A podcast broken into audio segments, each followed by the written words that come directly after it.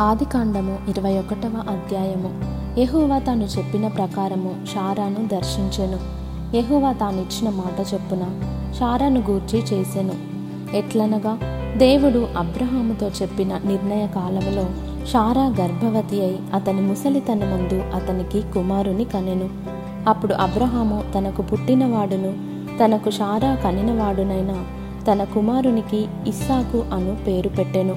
మరియు దేవుడు అబ్రహాముకు ఆజ్ఞాపించిన ప్రకారము అతడు ఎనిమిది దినముల వాడైన ఇస్సాకు అను తన కుమారునికి సున్నతి చేసెను. అబ్రహాము కుమారుడైన ఇస్సాకు అతనికి పుట్టినప్పుడు అతడు నూరేండ్లవాడు అప్పుడు షారా దేవుడు నాకు నవ్వు కలుగజేసెను. వినువారెల్లా నా విషయమై నవ్వుదురనెను. మరియు షారా పిల్లలకు స్తన్యమిచ్చునని ఎవరు అబ్రహాముతో చెప్పును? నేను అతని ముసలితనమందు కుమారుని కంటిని గదా అనెను. ఆ పిల్లవాడు పెరిగి పాలు విడిచెను. ఇస్సాకు పాలు విడిచిన దినమందు అబ్రహాము గొప్ప విందు చేసెను. అప్పుడు అబ్రహామునకు ఐగుప్తియురాలైన హాగరు కన్నిన కుమారుడు పరిహసించుట షారా చూచి ఈ దాసిని దీని కుమారుని వెళ్ళగొట్టుము. ఈ దాసి కుమారుడు నా కుమారుడైన ఇస్సాకుతో వారసుడై ఉండడని అబ్రహాముతో అనెను. అతని కుమారుని బట్టి ఆ మాట అబ్రహామునకు మిక్కిలి దుఃఖము కలుగజేసెను. అయితే దేవుడు ఈ చిన్నవాణ్ణి బట్టియు నీ దాసిని బట్టియు నీవు దుఃఖపడవద్దు. షారా నీతో చెప్పు ప్రతి విషయములో ఆమె మాట వినుము. ఇస్సాకు వలన అయినదియే నీ సంతానం అనబడును అయినను ఈ దాసి కుమారుడును నీ సంతానమే గనుక అతని కూడా ఒక జనముగా చేసేదనని అబ్రహాముతో చెప్పెను.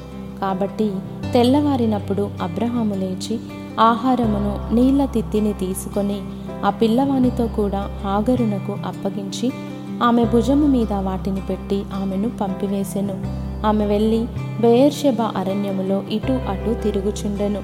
ఆ తిత్తిలోని నీళ్ళు అయిపోయిన తర్వాత ఆమె ఒక పొద క్రింద ఆ చిన్నవాణి పడవేసి ఆ పిల్లవాని చావు నేను చూడలేనని అనుకొని వింటి వేత దూరము వెళ్ళి అతనికి ఎదురుగా కూర్చుండెను. ఆమె ఎదురుగా కూర్చుండి ఎలుగెత్తి ఏడ్చెను. దేవుడు ఆ చిన్నవాని మొరను వినెను. అప్పుడు దేవుని దూత ఆకాశము నుండి హాగరును పిలిచి హాగరు నీకేమి వచ్చినది? భయపడకుము. ఆ చిన్నవాడున్న చోట దేవుడు వాని స్వరము విని ఉన్నాడు. నీవు లేచి ఆ చిన్నవాని లేవనెత్తి నీ చేత పట్టుకొనుము. వానిని గొప్ప జనముగా చేసేదనని ఆమెతో అనెను. మరియు దేవుడు ఆమె కన్నులు తెరచినందున ఆమె నీళ్ళ ఊట చూచి వెళ్ళి ఆ తిత్తిని నీళ్ళతో నింపి చిన్నవానికి త్రాగనిచ్చెను. దేవుడు ఆ చిన్నవానికి తోడయుండెను. అతడు పెరిగి పెద్దవాడై ఆ అరణ్యములో కాపురముండి విలుకాడాయెను. అతడు పారాను అరణ్యములోనున్నప్పుడు అతని తల్లి ఐగుప్తు దేశము నుండి ఒక స్త్రీని తెచ్చి అతనికి పెండ్లి చేసెను. ఆ కాలమందు అభిమెలెకును అతని సేనాధిపతి అయిన ఫీకోలును అబ్రహాముతో మాట్లాడి నీవు చేయు పనులన్నిటిలోనూ దేవుడు నీకు తోడయున్నాడు గనుక నీవు నన్నైనను నా పుత్ర పౌత్రాదులనైనను వంచింపక నేను నీకు చేసిన ఉపకారము చొప్పున నాకును నీవు పరదేశివయున్న ఈ దేశమునకు చేసేదనని దేవుని పేరట ఇక్కడ నాతో ప్రమాణము చేయుమని చెప్పెను. అందుకు అబ్రహాము ప్రమాణము చేసేదనెను అభిమేలకు దాసులు బలాత్కారముగా తీసుకొనిన నీళ్ళ బావి విషయమై అబ్రహాము అభిమెలకును ఆక్షేపింపగా అభిమెలకు ఈ పని ఎవరు చేసిరో నేనెరుగను నీవును నాతో చెప్పలేదు.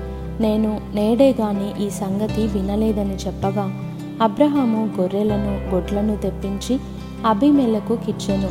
వారిద్దరూ ఇట్లు ఒక నిబంధన చేసుకొనిరి. తరువాత అబ్రహాము తన గొర్రెల మందలో నుండి ఏడు పెంటి పిల్లలను వేరుగా నుంచెను గనుక అభిమెలకు అబ్రహాముతో నీవు వేరుగా ఉంచిన ఈ ఏడు గొర్రె పిల్లలు ఎందుకని అడిగెను? అందుకతడు నేనే ఈ బావిని త్రవించినందుకు నాకు సాక్షార్థముగా ఈ ఏడు గొర్రె పిల్లలను నీవు నా చేత పుచ్చుకొనవలెనని చెప్పెను. అక్కడ వారిద్దరూ అట్లు ప్రమాణము చేసుకొనినందున ఆ చోటు బెయర్షెబా అనబడెను. బెయర్షెబాలో వారు అలాగు ఒక నిబంధన చేసుకొనిన తరువాత అభిమెలకు లేచి తన సేనాధిపతి అయిన ఫీకోలుతో ఫిలిస్తీన్ల దేశమునకు తిరిగి వెళ్ళెను. అబ్రహాము బెయర్షెబాలో ఒక పిచ్చుల వృక్షము నాటి అక్కడ నిత్యదేవుడైన ఎహోవా పేరట ప్రార్థన చేసెను. అబ్రహాము ఫిలిస్తీన్ల దేశములో అనేక దినములు పరదేశిగా నుండెను.